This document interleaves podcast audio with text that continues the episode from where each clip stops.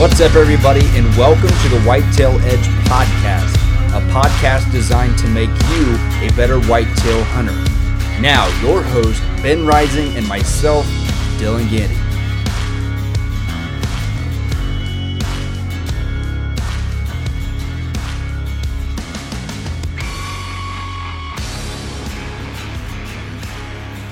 All right, guys. Thank you for tuning in to another episode of the Whitetail Edge podcast. I'm here with my buddy Curt Geier from Working Class. What's up, man? Hey, buddy. Thanks for having me. Yeah, how you doing this morning? I'm good, man. We're doing a early mo- early morning podcast on this one, which is kind of nice. Pretty much like talk radio in the morning. right. It is. Yeah, it's as close as you get without uh being as crummy as the radio sometimes. We're pretty crummy, but not radio crummy. yeah, well, um, how was your Christmas, man? It was great. It was yeah. great. Time with the fam. Took some time off, which was mm-hmm. nice, but yeah, it was good. How about yours? Yeah, it was good. Uh, you know, we got hit with some crazy weather and uh, it was nuts. Um, I don't think I've ever seen temperatures that cold in Ohio in my life. You know, a lot of deer died this last weekend up until last night. Um, I mean, I it went nuts, which I was it was cool to see. It's like, man, guys are continuing the hustle through Christmas, and that's just something that I, I can't really recall another year when I saw that many deer get killed over like Christmas weekend. Yeah, you know what I mean. No, it's it's been a long time since I've seen it like that too. Um, excuse me, my dad, uh, he capitalized and uh, I saw that shot the biggest deer of his life. That thing, um, Buckmaster scored that at 196. No kidding. Your family's on fire this year, man. Dude, it was insane, man. Um, yeah, between me, my brother, my dad, and my mom, we all wrapped our tags around uh, 170 inch or or bigger. That's got to be for a family to do that with their I mean, mom. Yeah, mom included. That's not very common, man. That's a pretty special thing right there. So, congrats to you guys. That's an incredible season. Yeah, thank you. And I, I don't want ever want it to like come across as arrogant, but I mean, it's definitely something to be proud of. Yeah, you know, honestly, even if you guys all killed like just Pope and Young Bucks, like still a really amazing season. Then you go, okay, yeah, 140 bucks, still an amazing. You guys, incredible season. Like it doesn't get better. Yeah. I don't want to say this and put this on you, but topping the season you guys had collectively as a family is going to be tough to beat after this year. Oh no, totally. I totally agree. But watch us do it next year. Yeah, yeah, right. My dad, um, my dad sat out there in like negative 40 degree wind chills. Uh, you know, dad's had a heart attack and cancer and stuff like that. So, man, I was kind of worried that he was even sitting out there to right. you know, but um, kudos to him, man, for for toughing it out and getting her done. It was pretty, pretty awesome. awesome. It's very very awesome. Yeah, and that that deer in particular, um, we've had him since uh, 2018, and uh, believe he was five and a half then just looking at his body. So, dude, this deer is ancient. Like, wow, we're definitely sending the jawbone in. Got to get aged. Um, just because looking at pictures this year, um, you couldn't really tell that that deer was that old. Mm-hmm. Is definitely that old. I mean, he was. Yeah. He's an unmistakable deer. He had a. He was blind in one eye. He's got this crazy brow tine that he's had for years. Um, Very cool. Like undoubtedly him, but it's like if you didn't know any better and you saw that picture from this year, you would never guess that deer was pushing 10 years old. After a certain age, I just think like they almost go backwards. You know, you see pictures like, you know, guys post pictures of like, oh, I got my buck aged at 12 or whatever. It's rare, but you're mm-hmm. like, man, he almost like looks like a three year old buck. Like yeah. they almost like go back, kind of like we do, I guess. We kind of go from looking tough and big to kind of shrinking as we get old. Benjamin Button. yeah, yeah.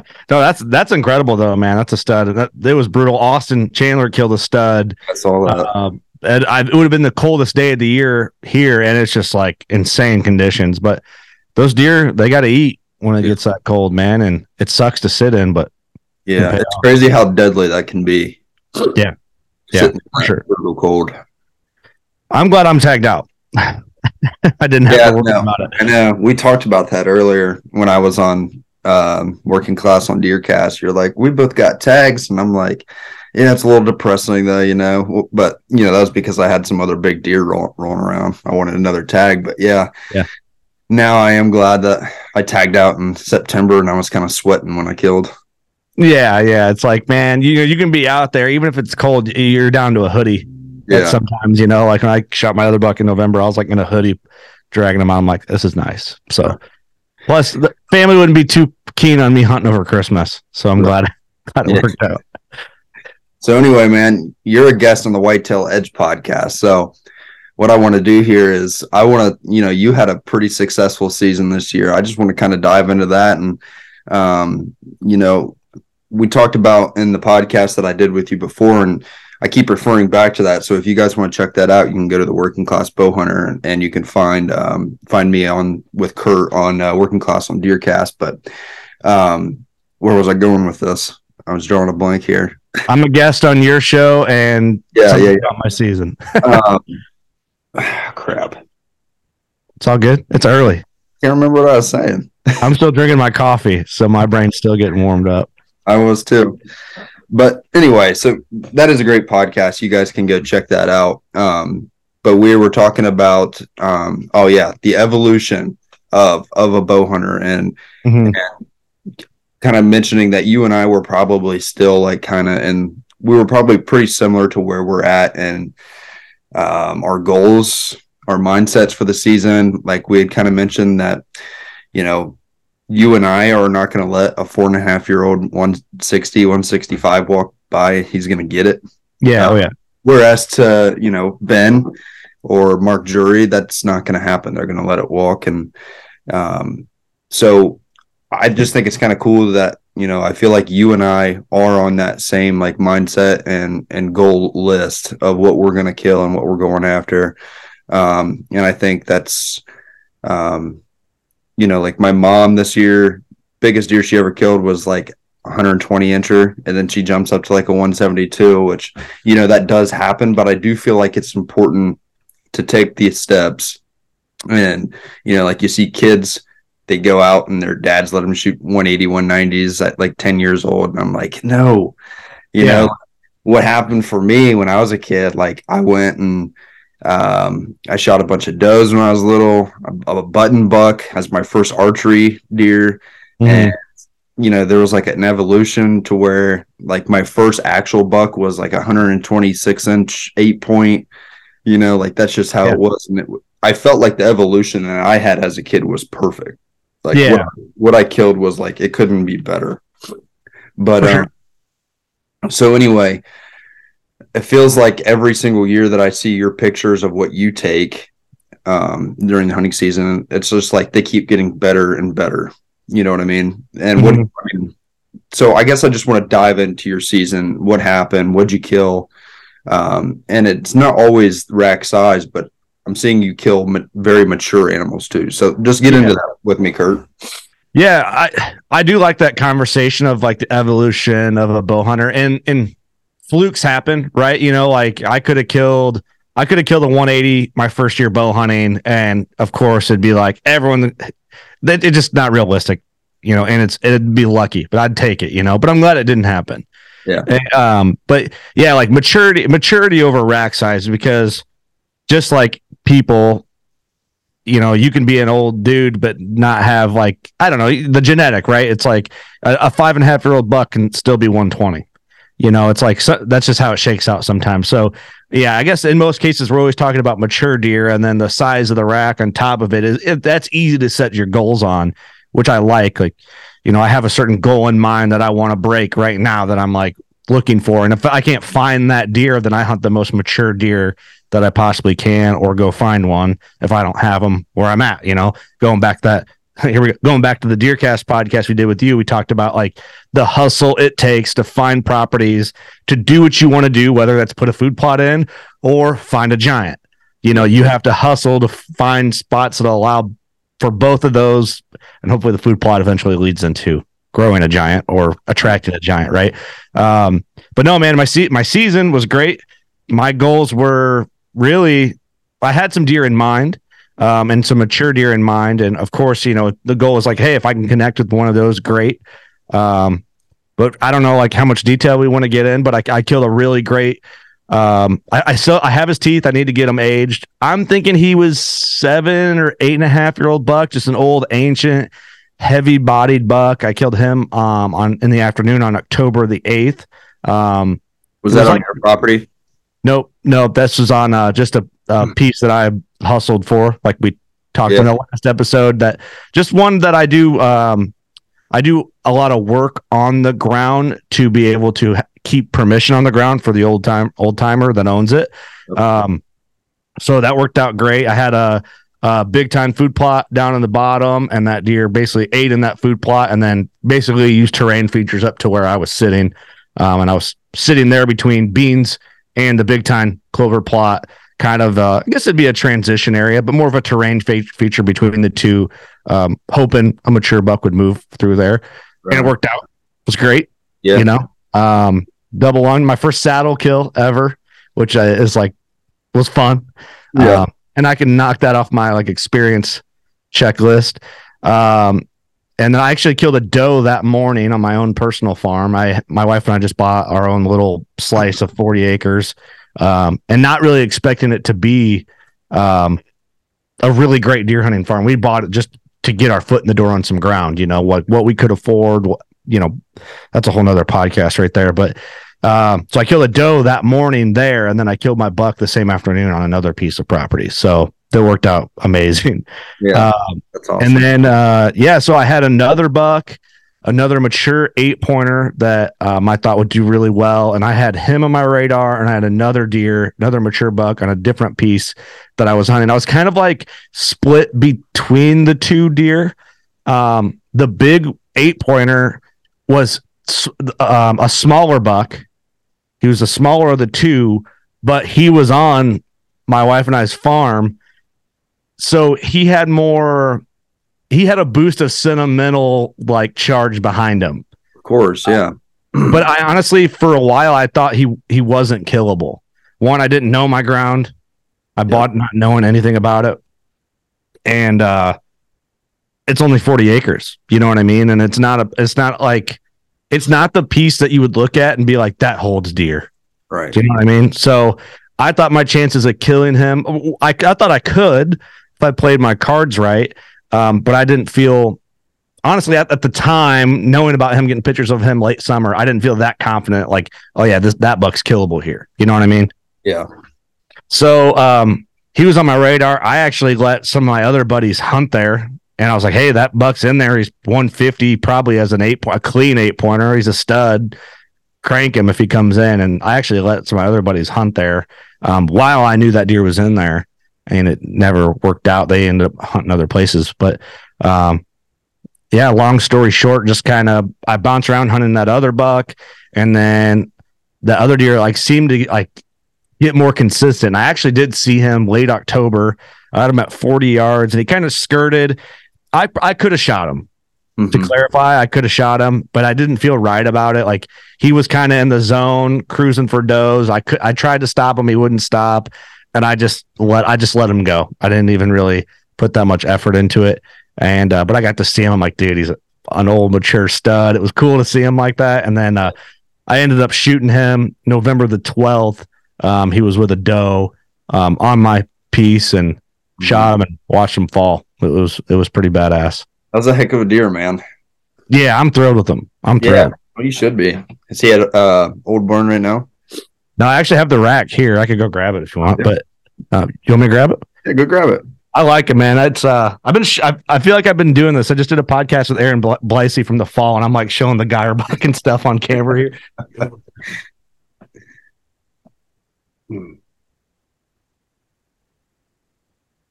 Yeah, for any of you that have not seen um, Curt's deer, um, you can go over to Curt Geier on Instagram or um, Working Class Bow Hunter on Instagram if you guys haven't followed them or anything.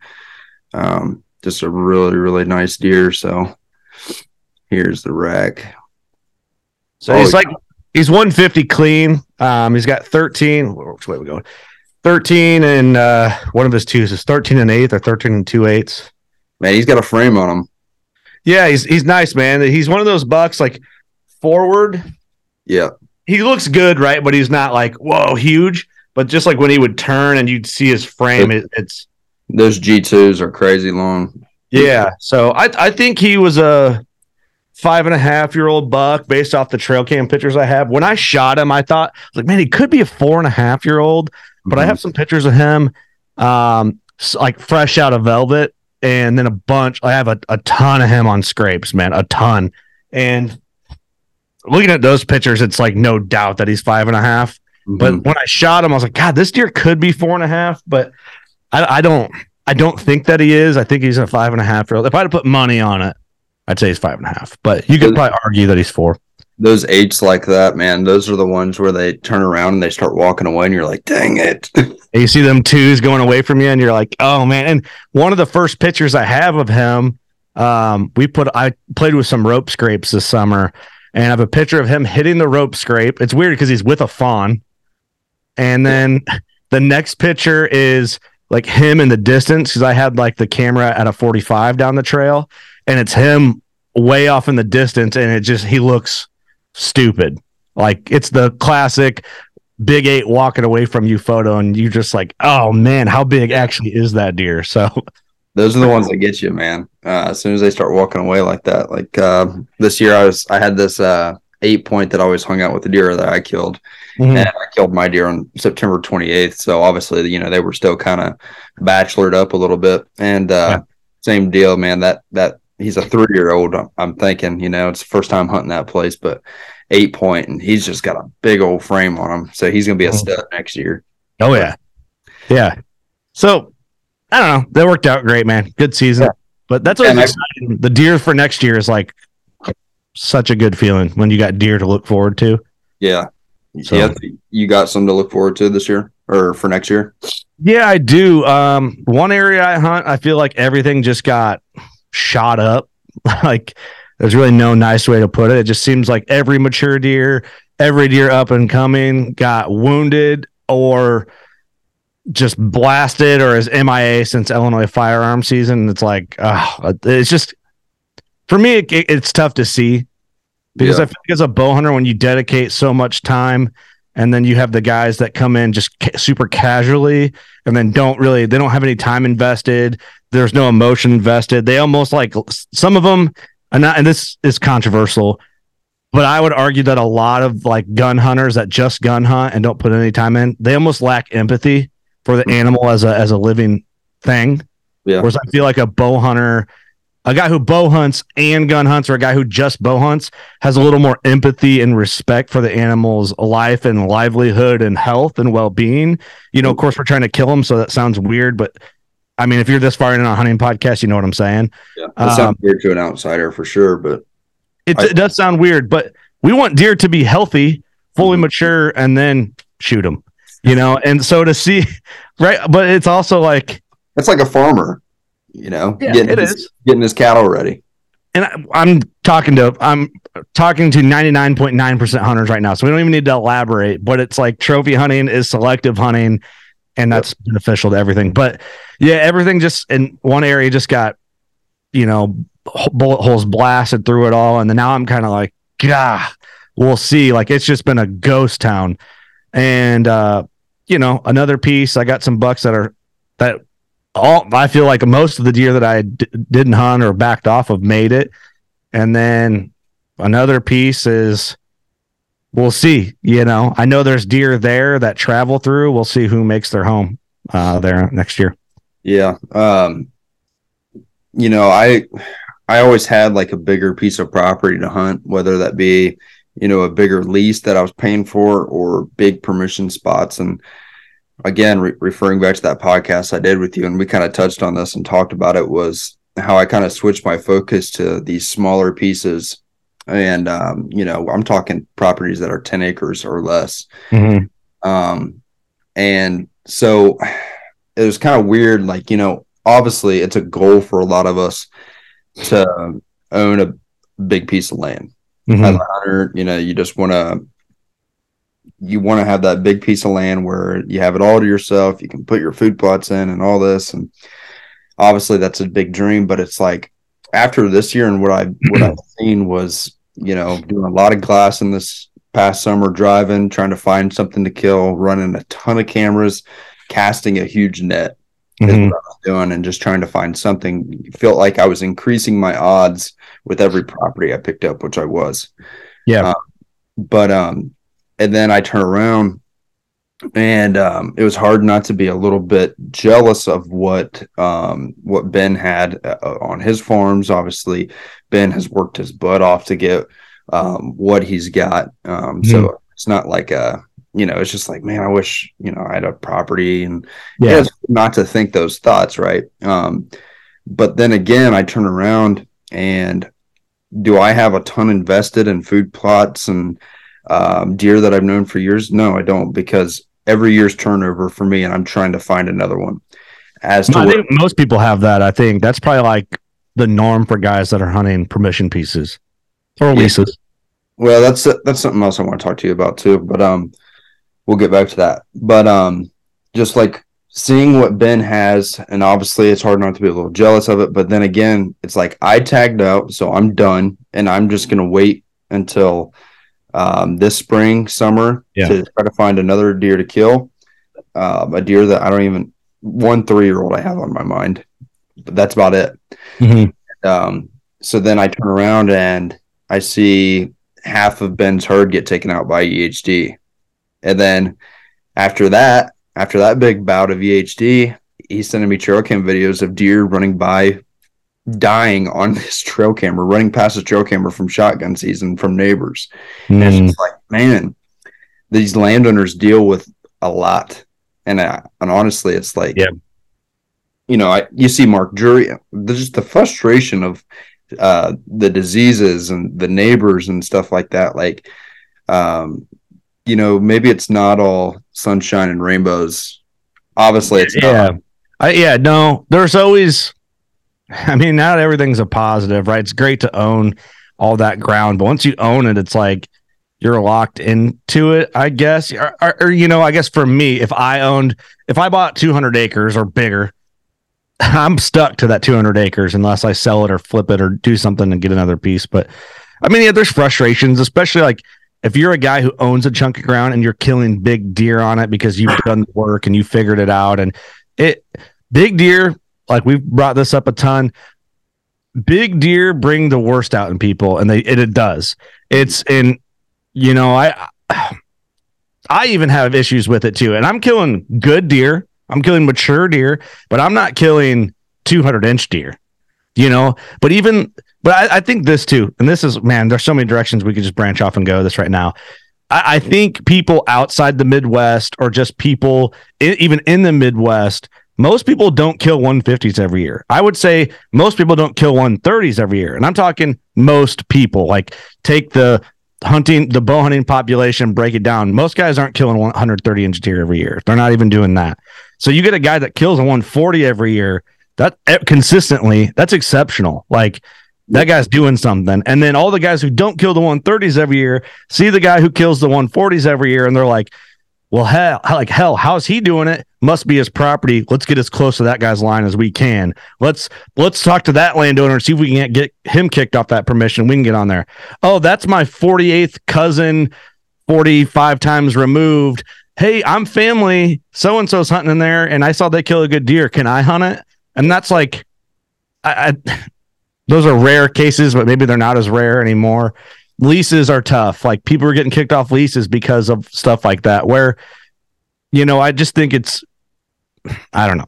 I, I'm trying not to go too deep into this, but I know pieces of ground that you look at it and you see certain guys hunting it, and you just know they're doing the wrong moves and they're figuring it out, right?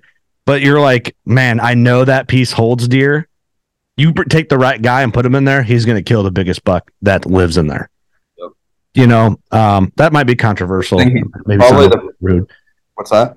That might sound a little rude, I guess, but, No, I- I- but what I'm getting at is people would rather just try and get the good farm they think than actually figure out how to hunt the deer on their own farm and put in the time for it. So it's just like this weird jealousy thing that happens.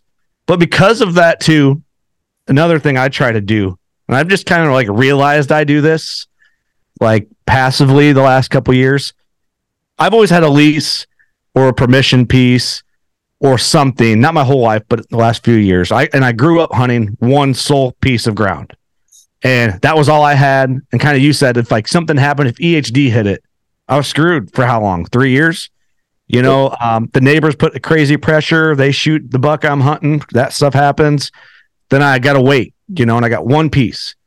Well, I think the smart thing to do, kind of like what you alluded to, is like even if they're 10 acre pieces, a, a five acre piece, if you can, if as a, as a one person, two acre piece, if you can get three different pieces to hunt, even if it's three 10 acre pieces or whatever, what I think you can do is have your spot where you know you want to save for the right moves, have your uh, scratch your itch spot where you just want to go hunting and the likelihood of killing is probably not that great, but you don't want to pressure a farm when it's not the right time or a piece that's not the right time for whatever the situation is, terrain, weather, wind, all that all that crap. Go to the scratch your itch farm is what I call it. It's where it's like, I'm gonna go sit here. It's easy to get in. I'm not bumping nothing. I'm hunting scratching my itch, feel good about it, didn't mess nothing up, and you can use that and then hunt your farms where you think the highest odds are. You can hunt those effectively on the days you need to be in there. And even if the scratch your itch farm is two acres and you don't think you're going to kill anything there, you could. You know, so does that make sense? Kind of like you yeah. can have three properties in your circle, and and for the record, I share properties. Like these aren't all just like, hey, go have free reign. It doesn't matter. Like, you know, I share properties to be able to do this or to be able to make it work. But I think if guys could do that, get your 10 acre piece, if you can get a lease or and then hunt your distant family farm, you know, I'm just throwing random examples out there. I think unless you own ground, like that, that rotation of three properties is a really good sweet spot to be in. Yeah, and I just had this conversation with a buddy yesterday, so it's kind of funny that you bring it up. But the same deal is like, um, you know, it, it's like I don't know how, but people just don't understand that method, though. Like, no, no, they think they think the more hours you log in the same tree stand, it's gonna happen. It's gonna. I used to be that way. I used to be I that did, way. I did too, but um, you know, and and then these people they don't understand why you're being successful or why you're why you're killing this. And then people start talking and you like um you know the past three bucks i've killed in ohio were all on different properties. Mm-hmm. um, i had i don't know how many permission I, I, lost count of how many permission spots i got. Um you know so like i said just going back to casting that big net and then looking at what my family did this year all those deer were killing different properties my mm-hmm. parents own 36 acres. That's it. That's all that our family owns. That's it. That's where my mom killed her deer, and my brother killed um, his deer where we only have permission on an ag field, and there's just a, an old timber draw that runs through it. That's it. Mm-hmm. The woods. We can't really move around. We're hunting in a draw. Yeah. Dad killed on a six and a half acre piece. I killed on a two acre piece. So just yeah, I mean, so just going back to to casting that big net and whether it happened in my family or not or pe- even people i know that should just go to show the everybody that's listening to this that it doesn't matter how big that property is. Cast that big net. Go get as much permission as you can that butts into mm-hmm. good stuff. It doesn't have to be 150 200 acre woods. It doesn't have to be no. 80 acres. As long I, as sorry I, I just I got a thought in my head that just started to come out. just one second here, but yeah, as long as it butts in to something good, or you can see some kind of feature that's coming off of that good farm that you really want, mm-hmm. but it's got this finger running off of the the southeast corner and it's running right into that 10 acre block that no one hunts. Yeah. That's behind a an old junkyard. Go get it. Yeah. I yeah, for sure. I think it's overlooked spots, you know.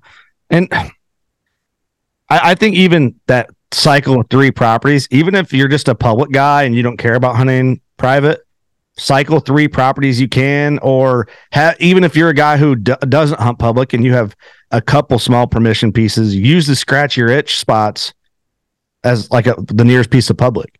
I want to hunt. I just want to go. I, I just I just need because I, I get that I get that every year. Go out to that scratch your itch deer thing. but it's um, yeah, it's tough. It's I don't know. There's a whole lot to it, but I, I feel like a lot of guys will get to a point, and like we're talking about like climbing the ladder, the evolution of a bow hunter, and I feel like I got I I kind of hit the first big step in like buck killing, and I got stuck there for three four years, like you know, I grew up hunting a piece that was mostly timber with a, like two draws in it. The entry and exit was the only thing I had. It was kind of tough to get in and out, and I didn't know any different to try and find another piece. Didn't know where to start, and I just hunted this piece. And like we said, hunted as much as I could in the piece to just create an opportunity. I'd get an opportunity once a year, and then if I didn't kill on that, I, I was pretty much done. I, I felt, but and then I felt like I, I killed a couple good deer in there, a few good deer, hit a plateau and just got stuck there. And I feel like I was stuck there from like, I don't know, I'd say 2012 to like 2015. I was just kind of plateaued. Killed two good deer in that time frame off that piece. What do you mean? I mean what was going on? Like you were just not figuring them out. You you think you were hunting mm too much? Like was it you making mistakes or? I think it was. So I killed a really good buck in 2012. Um, by far my biggest buck at the time. And I feel like I don't know if I got cocky. I was young, you know. I would have been um, ten years ago. What's that? Ten years ago. Yeah, so I would have been I don't know twenty two. Yeah, I was twenty two. Killed a really good buck. Um, I don't know if I got cocky in my head or I was like, man, I did this. I don't even need to look for another piece. This this piece produced, and then I just kind of like I don't know if I got sloppy. I can't really recall, but it's like I feel like it was a mindset thing. And then I went a few years without killing a good buck. Was on good deer, um, but didn't kill one. And then I killed another really good buck in 2015. And then I feel like once I killed that deer, I started paying attention more to like how wind works, how wind works to my advantage and the deer's advantage, terrain, entry and exit. So I kind of hit that new level of like understanding of big deer. Aha moment, huh? Uh, yeah, and then I've been more consistent since then. And then it, it, like then I got to that point, and then I feel like just like the last two seasons, I hit the next level of like okay, understanding like the pressure I'm putting on the deer, and then more about terrain. Like you understand those things, you start to figure out a little further. Yep. And then you kind of go into another, like you shift gears and go a little further. And now I'm in that like second gear. I love this. Third gear. Yeah, so I don't know where I'm at now. I just know I like to hunt and I like to kill deer. And I think the next shift of gear is finding a deer that hits that. Uh, I don't know how to word this. Like the next exception and the the next exceptional genetic, like finding a buck like 180 plus. Like you're killing mature deer. Now it's to find a mature deer that has an insane rack on its head, and that's just luck at that point. Like, you know, you have to find that deer, then go after them yeah, you definitely can't kill them if they're not there. But yeah, right. I'm so glad that you talked about those steps because it's it's almost like hard to explain that, I guess. And I'm glad I'm not the only one that I, I like. I feel that way because I remember a deer that I killed in 2018, you know, which wasn't really that long ago, I, or 2016. Mm-hmm. I'm sorry. Mm-hmm. And um, I killed this deer, and it was like something clicked. You know, I watched this deer all summer long, and I killed him on opening day, and I was mm-hmm. with my buddy filming. You know, uh, it was awesome. I'll never yeah. forget that. He was just 135 inch eight point, but that deer he was like everything. You know, mm-hmm. it, it was one of the most memorable deer I think I've ever killed with my buddy there and you know able to figure him out on opening day and i felt like Mark Drury for a second you know like oh, yeah yeah just got to hit it so, you know, I figured some things out that year that clicked for me. And then, you know, following the next two years, I figured out a little bit more and a little bit more. Right. And, you know, definitely don't have everything figured out still, still learning. Um, but gosh, it's like the past couple years, I felt like I've learned so much following Ben around. Mm-hmm. Just surrounding yourself with, you know, you you are who you hang with. So hang with some killers. Like you hang with you hang with Austin Chandler and, and Ross, yeah. And you don't even have have to hang out with these guys personally. Like I said, you can you know you can go listen to podcasts where Ben Rising is and where Mark mm-hmm. Drury is, and Lee Lakosky, and all these guys. You can go pretty much hang with them virtually. Um, That's a good point, man, because there's so much truth to that. Like you know, as I really growing up, I did I had I all my deer hunting buddies were 20 years older than me. Like they were all, you know, my dad's buddies that we knew like where I grew up just hunting with. I was I was the 21 year old, the tw- the 18 year old in deer camp drinking beers with the you know, the 40 45 and older guys yep. and just kind of trying to fit in and deer hunting with them and watching all these guys kill bucks and I'm just figuring trying to figure it out still. Um, and then I didn't, I never really had a a, clo- a close deer hunting group my age really until right around the time we started working class bow hunter, just a touch before. Mm-hmm. And I met Ross in Austin and Clark Cummings and some killers like that locally because of the podcast. And then met Ross. Ross at the time had a little bow shop that he was doing like side work on. And I bought a bow off him for my wife and went in there and then like end up hitting it off with Ross. They came in, did the podcast, whatever. And I remember telling my wife on the way home from Ross's bow shop, I'm like, I want to surround myself with more people like that. And ever since then, that's what I've done. And fortunately enough, like I became best friends with our whole crew. And that honestly in itself is probably the reason for a lot like uh, speeding up my evolution as a bow hunter. How long would it have took if I'd have been on my own? I, I don't know. I still could be stuck in that first shift, you know, if it wasn't for surrounding myself around killers. Yeah. You know, even if they're not like declarated killers, say they're on the same level as you. Uh, have to be passionate. Yeah. Pa- a guy that's passionate about it, that's going out and, you know, he is doing things as smart as possible. Mm-hmm. But you guys can go hunt and you can bounce ideas off each other. Now, now you're compiling data, what's working, what's not working, and eventually yeah. it's going to work out for you. And you guys are both going to sharpen each other. Iron sharpens iron. So, my dad and I did that a long time. You know, like that's something I'm. I'm from in this episode. I'm not giving enough credit to. My dad and I started bow hunting. He bow hunted a few years. He's hunted his whole life. You know, he did. You know, and then but he only seriously bow hunted for deer just a couple years longer than I did because of like what the age, you know, I was a little young um, to start the same time he did. But my dad and I helped each other, you know, big time in our evolution. Like, you know, we shaved a lot of trial and error off each other's experiences for a long time. And then even like, you know, meeting Ross and Austin and Eric and Doug and like getting real close to those guys, you know, my dad's hunting even evolved from there too. You know what I mean? So it, just having people that are passionate around you is a good way to keep learning and stay motivated to learn. Mm-hmm. Um, if you don't have that, it's not. And, and we get messages from people who listen that are like, man, I don't have any friends that are into hunting like I am. And your guys' show is like where I go to like hang out with the boys. And that's like the best message of all time, mm-hmm. you know? And it's also, I kind of feel that was your whole mission, wasn't it? I mean, really? I mean, essentially, like that hunting camp. Yeah, like it evolved to that, right? Like yeah. it didn't start as that. It it did it did, but I didn't realize the impact that it might have for some people at 1st mm-hmm. And then I'm like, shit, that is a great mission to like be that hunting camp for guys who don't get to have that hunting camp. Yeah. Um, so it evolved into that and i'm like man that makes you feel good when you get a message like that so even if it's three people that think that way that's still worth it you know because man i can i can only imagine even like when there's guys that want to go on hunting trips and don't have a buddy to commit with them or a buddy that'll like make the plans and then back out on them that they can't rely on then that bums me out bad you know it's like hey let's go let's go hunt elk together yeah dude for sure and then comes the plan and your buddy flakes out on you because he's a a wussy. You know what I mean?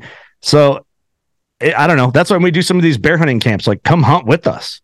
Right. Yeah. No, that's super cool. And like the Africa thing, but just like what you were saying is these people that reach out to you about um, it being like hunt camp, and that has since you kind of evolved, I guess, into your guys' mission, and you guys make it, you know, that fun hunt camp atmosphere.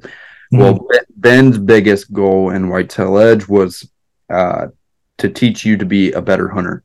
Mm-hmm. And uh, just while you were talking there, I pulled up this email because we get these messages all the time, but this guy um, emails Ben and said just wanted to say a huge thank you to you. I've watched all your videos that I can find. I wrote down notes on how to make and hunt scrapes. Also, I took notes on how and when to use Black Widow deer scents. I have two years of history with this deer and now have pictures and videos him destroying those scrapes. His name is Triple Crown. And on Saturday, December 17th at 410, I was able to harvest him. Without you, sir, I could not have ever killed him. Thank you. And you're correct. Jesus is king. And then he sends Dang. Yeah. But That's awesome. dude, Ben gets those messages all the time, and I know that's like such a um a motive a motivator for for That Ben. buck's a hammer. Yeah, that's a, that's the best message you can get. You Yeah. know, and um, you know, so those definitely outweigh the uh, the negative comments and um just what oh yeah, what Ben is able to put out there and you know, geez, I wish he I wish he could have got on here with us, but and He for all to of you uh for all of you wondering, like, geez, I thought Ben was gonna be hosting this podcast too. It's just that um Ben is a busy fella. And hey, uh, you guys are a team, so it's like that's Yeah. why I, I, I do ninety nine percent of the hosting on working class on Deercast. mhm. Just it's a team, man. We work together, we get it done. So well, it's just like, well, would you rather like just not have a podcast? You want me to wait until me and Ben can align our schedules, you know? So no, I love it. You gotta be you gotta be able to do that as a team, man. Like so for people who don't understand, that's just how it works. Like we have that sub series CC Hunt Files. It's you know evolve it's its own podcast, but we just it's under our umbrella. You know, Clint hosts that. That was supposed to be originally it was Curt and Clint Hunt Files. Now it's the Clint Casper CC Hunt Files because I just can't do another one every week. yeah, how's how's Clint liking that? good. He's just a year in. Um, he's doing good. He's figuring it out. Um, I think he went through a rough, a rocky patch of like, uh, cause he's always been a guest on shows. Yeah. He's never been the host on shows. So it's hard for Clint to remove himself out of the guest seat and only stay in the host seat because he gets so passionate and excited. He tends to like answer, ask the question, then answer the question for the guest. And, uh, but he's gotten some really good feedback uh, people have been great, like knowing that he's learning how to become the host. I think he's really enjoying it and having fun with it. Um, but he's finding his groove. Just, I mean, God, man, you got to think like we found our groove. Took us, I don't know how long to find our groove, and we're still probably finding it to a point. And then we throw him on our platform that already has like a, a very fair amount of downloads every month, and then he's just getting criticized from the rip, you know. And I'm like, dude, you got to remember, you you hit the ground running rather than like building it up and then have people like evolve with you. Like, so Yeah. he, he's doing great. I love that series. He can do a lot with that series, you know, going west, the mule deer, the elk stuff that, you know, he can do it from experience more than we can. Yep. So I think it's a perfect fit and I'm excited to watch that series grow. yeah, you're targeting a whole other crowd there, you know. Like I personally like nothing against that, but I I just don't want to like necessarily listen to mule deer talk and elk talk just because I'm so whitetail focused, but that's just me. And I know there's a lot of people that do want to listen to all of it, but you know, Yeah. but I have listened to Clint and his podcasts and it's good. I'll tell you this, it's a lot of guys think the way you think, and then a lot of guys are so curious about mule deer and elk that you know I see just from numbers, I see that of course what we people relate more because the majority of our audience is where we're at. And then but I do see like the increase in the traffic on CC Hunt Files is getting better and better. Um, but I'll get too. There's stories out there that working class bow hunter WCB is as a series alone can't cover it all, or might not have the know-how on the best way to cover it, and that's where Clint kind of fills that gap for the Western stuff. Actually, I do think back to one of my favorite podcasts I think I ever heard on on yours was um that cemetery mule deer book. Yeah, with Devin Leonard. yeah Oh, was that Devin? Mhm. Okay. Yeah, that was one of my favorite uh, podcasts I think I've ever listened to, honestly. And that what's funny about that episode, we did that the first year we were in bear camp out in Wyoming, and we recorded that in a canvas wall tent, which is cool. Yeah. And uh, it was kind of like, uh, "Hey, dude, I know you killed this like insanely large mule deer. You want to do a podcast on it?" And Devin was like, "I guess." You know, like he wasn't even like, yeah, let's do it. He's like, I guess we could. Yeah. So if I think if I remember right, he wasn't like the Devin Leonard that you hear on these other podcasts, though, right? He was a little more reserved, or Well, it, it's been a while since I listened to that podcast. I just know I liked it a lot. we had known Devin for like 24 hours at that oh, point. Okay. Well, okay. I had known Devin in person for less than 24 hours at that time, but I had talked to Devin a ton on the phone and stuff like like I knew Devin, but I didn't know Devin. Right. You know, now it's different. Like I'm going to Mexico with Devin in three weeks. like, you know, we're like we're going hunting again. Like him and I are we kind of have this thing where like when we're together, things tend to die. and so we have like these little traditions we're making um together in hunting camp and stuff. So yeah, he's I, I consider one of my best friends. You, you think he's pretty uh bit by the whitetail bug? Uh, Devin is bit by anything he can hunt bug, but yeah, he is. Yeah. He, he has an interesting. He's an interesting cat because it. He's a big buck killer. Like when it comes to mule deer, he is the guy. Mhm. And if he can't find a buck where he's hunting at a certain point that interests him to hunt, he just goes with his buddies. Like, who does that, man? He's like the best dude on the planet. He will help his buddies kill the deer they want to kill, whether or not he thinks it's a big buck or not. He's always helping his friends hunt, always. And so that's why I'm like thankful he gets to come here and like we can share our world with them. And he's killed some deer and stuff like that. Yeah. Um, but yeah, he's bit by the whitetail bug pretty bad. it's kind of weird to think about um you know just how much different our lives like your life was than Devin was growing up and just like you know your whitetail and mule deer and just how different that probably is and Oh, then yeah. imagine like you know as a whitetail guy you can you can imagine going out west and killing a mule deer you've done it Mhm. I have like that picture in my head of what that would be like. So, but it is hard for me to picture what a mule deer guy coming to kill a whitetail would be like, and just it's so different. It's know? funny because when they're in camp, you know, they were in town for a while. Um, you know, him, Trey Heiner, our buddy Marcus were all in town. They're all, you know, Devin and uh, Marcus are from Utah, the same area in Utah. Trey's a Western Wyoming boy. Like they have, I mean, he sees there's whitetail there, but they're not hunting them.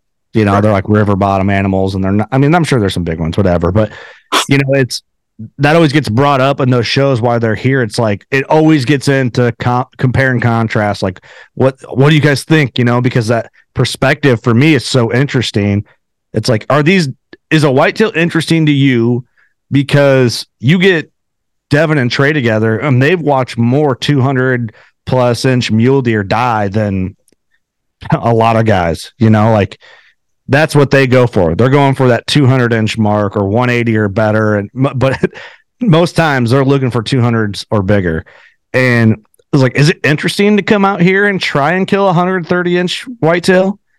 And they Well, are you're gonna- You're gonna find out, right? Because you're gonna go hunt Coues deer. Right. I'm So- going deer, but you know, But I don't see Geier getting addicted to deer hunting and hunting and moving to Mexico or wherever you're going and being a diehard Coues.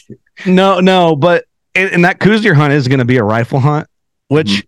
I am excited for. Honestly, like I've killed two animals with a rifle, and both times, both times I've really enjoyed it.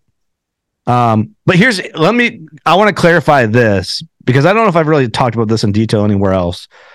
Yeah, working class bow hunter is our brand. Um, we got some other things coming under our umbrella, but you know, I think rifle hunting in the Midwest would feel very wrong to me personally. I'm not saying that it's wrong. I'm saying to me it would feel wrong Yeah. because It would I just- I just you just- you just got to see them. Yeah.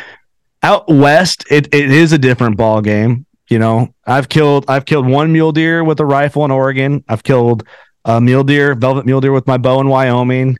Um, both tough hunts. I did I bow hunted in Oregon too, and then killed one with a rifle. Um, I killed an elk with a rifle in Wyoming, and you still you're still working for it, right? You're still busting your tail. Um, I don't feel it'd be nearly as fun or intriguing here in the Midwest for a whitetail. Now, I, Devin invited me on this Coues deer hunt in Mexico, and I was kind of like, nah, you know, that's cool. I one day I'd like to do it, but I don't know. He invited me last year, and it, I would have had to left ATA and went straight to Mexico. Well, they invited me again this year, and I'm like, I'd like to go. He goes, I was like, if I can leave like a week after ATA, I I would go if if it works out. Well, Devin owns Hunter's Box Club. I don't know. I've told this story on the podcast. Made me a deal. We did a promo with Working Class Bow Hunter and Hunter's Box Club. He goes, Hey, I'll make you a deal. We sell 100 more boxes. I'll pay for your tag and you can come down and hunt with me. I'm like, okay, cool. So I was like, if we sell them, then I'll go. So Devin says that on the podcast. We and shout out to everybody that that subscribed to the Hunters uh, Box Club. We just blew that number out of the water, and he called me. He's like, "Well, you're going to Mexico." So I'm like, "Okay, I'll go." So right after ATA, we're flying down and going hunting Coues deer with a rifle. I'm excited. In Mexico, right? In Mexico, yeah. So yeah, like going back to a Coues deer, like our goal right now, not knowing 100 percent like the ranch we're going to be on. Our goal right now, not knowing, is 110 or better. Okay.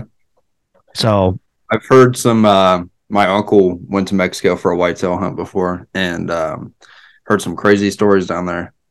Yeah. I know. That's why I was kind of like, ah, I don't know if I'm about all that. Yeah. But you know, Joe Miles, um, Osteo Gear owner, he just he just got back from Mexico. Looks like they had a great time and no problem. So maybe it's just all about where you're at, you know. Yeah, yeah, and you know, Devin's had his his experiences and stories. We were going to get into some of those stories on the podcast, but he was kind of like, "I'd rather not." Like, not not that like anything. It, it's not anything that they're doing. It's just like what is around them. Right. So yeah. I'm like, that's fair. So I I don't think I'll have a problem talking about it. We'll see. We'll see. I I will definitely be open about my experiences. Yeah.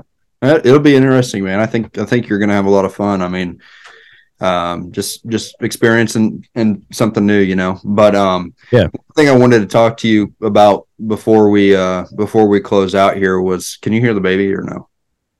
Yeah, man. Oh, not really. I, I heard a little bit when you looked, but otherwise, I probably wouldn't even have noticed. Um, and no, I'm not ignoring the baby. My wife's on it. So that'd be great. It'd be great if you were like, yeah, that baby's crying over there. So I could just pick it up, but I'm not gonna. um so anyway, um one thing I wanted to talk to you about was you know, now that I've started a podcast and um one of the reasons why we did that was just because I wanted to get some more content out there for the whitetail edge people um, I think Ben is excellent for it. All the knowledge he has. Um, that was one of the reasons, and then another reason was just because I am a fan of podcasts. I've become passionate about it myself. Um, whether or not I'm a good host or not, I don't know. We'll figure it. We'll figure it out. But um, one thing I, dude, you do a good job. Thank you. One thing I wanted to talk to you about was how ahead of the game you were. And I don't know what would even possess you to want to start a podcast when you did. Was it 15? Um, it, yeah, it we we started and launched early 2015. Um, I was creating all the pages and website and all that stuff like in November. I was actually looked at last night for some reason. It's funny you asked. November of 2014 is when I made like all our pages. Okay. So, and, so dude, I didn't even know what a podcast was then. So yeah, yeah. I honestly, we should have launched in October of 2014 because I was talking about it before season of 2014 when it started, and I wish I would have launched that early, but I we weren't ready. You know, was there any hunting podcast? Yeah, um, there was like a handful. Like when I would type it in on like iTunes or whatever was at the time, there was. And, and if you're a podcast that somehow hears me talk about this, I'm not talking shit, but there was just a handful in there, like maybe four. I don't even remember the names of them. They're very, to me at the time, I was 24.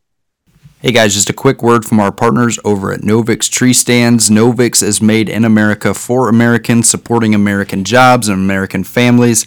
High quality product designed for you. It's mobile, it's quiet, it's light. This isn't a tree stand that you're going to go hang out in the woods and have to replace next year or the year after. This is, in fact, a tree stand that you can hand down to your children or even your grandchildren. Um, awesome setup. Couldn't be more happier. I feel confident. I feel safe sitting in it. If you guys are interested in checking one out for yourself, you can go to novixoutdoors.com. Check them out on their socials. Hey guys, one last word from our partners over at Rogue Bowstrings, made right in Ohio. We've used Rogue for many years now. Um, couldn't be happier with with them and uh, their company, what they stand for. They produce the most engineered bowstrings in the industry today. They have a mindset in their manufacturing, and that's that every set of strings and cables are being prepared for their professional shooters. Uh, their mindset and quality production, end users, they're all going to experience the exact same high quality end loop serving, engineered stretch, and twist count. Check them out at roguebowstrings.com. You can check them out on Instagram, Facebook. Um, you won't be disappointed. But like that's how long ago this was, you know? And like so I'm like, man, what's this? You know, kind of knew about it because of that. Looked up hunting podcasts, and it was more like radio podcast crossover type stuff and just boring, kind of like uptight and nothing that I wanted to listen to as a rambunctious, like 24 year old that was like kind of nuts a little bit, you know? Yeah. So, I mean, I bet I'm I, I'm just sure that you had no idea what it was going to turn into. I mean, no, I did like small little film. That's even the goal, or was it just something to do as fun? Um, both kind, both kind of, but um, in my head, I knew I wanted to do something outdoor industry related and see how far I could take that. Mm-hmm. Uh, you know, I always thought like TV and being being a videographer was like that's what you had to do to get into the industry. And because for the longest time, dude, like we had this podcast that we started and, and, winged it and got whatever gear we could afford. And like now I'm using stuff made for podcasting. Like it's so easy. You just plug it all together and it works. Like then it was like I wasn't even using the right equipment and $20 mics for like the first year. And then we slowly like progressed. But no, it was never like a goal to be like, we're going to be this podcast and like everyone's going to be like, oh, check it out. you know what I mean? I don't know. Yeah. well, it's just, um, we had fun, right? Yeah. Certainly something to be proud of, man. And you've, I know Thank you've you. paid your dues. Thanks, um, man. Yeah. So I respect that. It was just, I think it's just fascinating that like you were so like ahead of things, you know, like how you figured that out. Because like I said, I didn't even know what a podcast was until I don't know, 18. Oh, dude, you know, and I don't know how much time I got left, but I, I do want to just say this because it's like once we got going and like, do you go like all those pod? I think the all the podcasts that we've done are up except like maybe the first two, and that's only because, um, like when we first recorded, it's like one guy would be in your right speaker and one dude would be in your left speaker. It's like actively learning as we are just full, like we are just sending it, going for it. Um, like the first three years, all we did was promote what podcasts were. And by the time we got to promoting what we were, people are already done listening to us and they're like, oh, cool. All right. And I was like, oh, now they know what a podcast is, but I didn't get to finish my pitch and tell them what our show was and what we were about. So hmm. the first three years, that's what we did. We tried to get guests on, and a lot. We got a lot of great guests early on, and they were awesome and understanding. But a lot of people and companies were like, "What? No, we're not doing that." So now it's funny to see like however many years later, now everybody's got a podcast and everybody needs to have a podcast in their eyes. I don't think I don't feel that way. Um, but it's just funny to see where it started to where it's at and then all the growth and ups and downs and judgment we've had during yeah. that process, you know. Yeah. Yeah, I mean, you guys were um, something that the industry has never seen before. You know, the way that you guys cut up with each other and mm-hmm. stuff like that. That was kind of like uh, mystical art or something. You know, like taboo. In well, the industry. yeah, industry perspective wise, I think we weren't um, we weren't very highly respected for a long time. and I'm not. Maybe we're still not. I don't know. I'm not saying that we are respected. Think that- I, I like. I hope so, but also I don't care. right. Really. You know what I mean? Like it's nice to be like, Mark Drury thinks I'm cool. High five. You know, that's that's a good feeling. You know. Yeah. But like, also too, it's like we've always just done what we've done, and if like a company wanted to work with us for it and understood why, like, and we've had great companies that jumped on board, and we've done work for companies, which is awesome. Like that's how we can do what we do for free and do it.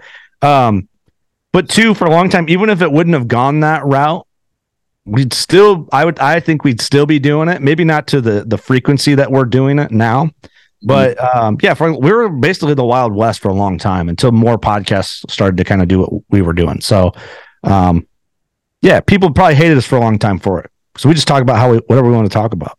Yeah, I mean, you guys were, uh, I don't know, you just always kept it authentic, it seemed like.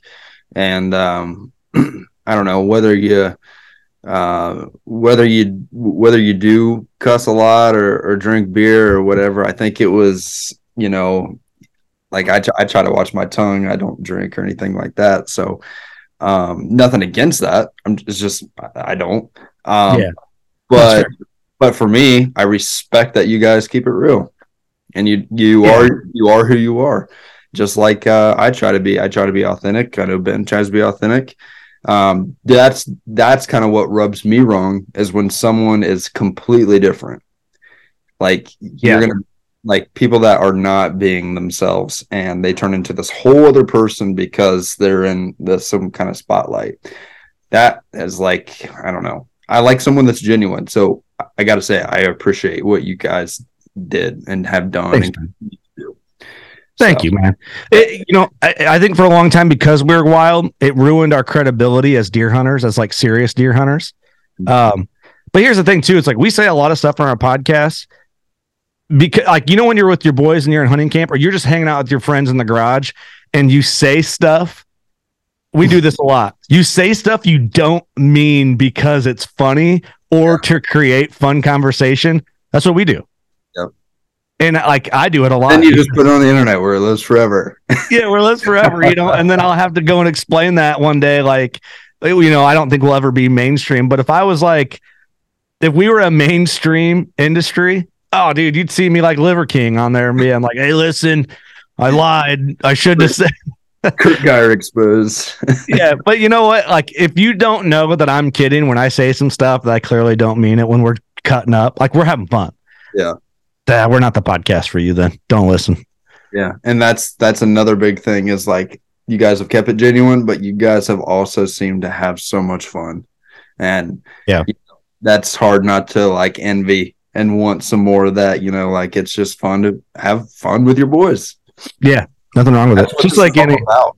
looking back at hunting camp when I was when I was young, that's one thing that I miss a lot. You know, obviously I take things a lot more serious than I used to when I was younger um, Mhm. in the hunting because my goals have changed and whatnot. But um, looking back at that hunting camp, um, you know, I miss that a lot. I miss check-in stations and um, I was talking to my brother. He got a lease in Oklahoma, and uh, he was taking his 11 year old boy out there, my nephew Connor, and uh, they were gonna have like that hunt camp. And I'm like, Mhm. man, I was like, Connor's gonna love that. You know, like that's Oh, what yeah. it's about to see. Um, you know, I don't know, just the experiences you have out there are unforgettable. Um, Yeah. Well, that that's is what I do miss a lot is the camaraderie and playing poker and you know eating chili, and farting. Well, yeah, farting, cussing, burping, like that's what. But that's like the cool thing about what podcasts, and I feel like that's why the podcast space has blossomed to what it is in the hunting industry because you take one of the most fun parts of hunting culture and just made an excuse to do it every week, and then you just put it out there and people can hang out with you virtually, you know. Yep. So I I can't believe that it didn't really catch on sooner, but it, you know, radio and podcast kind of the same space, but not. But I'm surprised there wasn't already 500 hunting podcasts in 2014 when we started. You know, Yeah. Hey, dude, you were ahead of the game. Genius. I don't know. I think it's luck, but I'll take that. Well, anyway, man, um, I can't, I can't thank you enough for hopping on here with me, man. It was a fun conversation. Thanks for having me, man. Yeah. So um, you guys go check out Working Class Bow Hunter. Um, if you haven't listened to their podcast, um, I think you're in for a, uh, a little adventure with them boys. It's Yeah. conversation always. Uh, Don't have your kids in the car. yeah, plethora of uh, well, uh, the Deercast one that's pretty clean, Um, Deercast is 100% clean. That launches every Monday. family friendly. Um, but um, yeah, dude, thank you. Um, you can find Curt on Instagram, Facebook, Curt Geier, uh, Working Class Bow Hunter, and then um, obviously on uh, Apple and Spotify and And Deercast.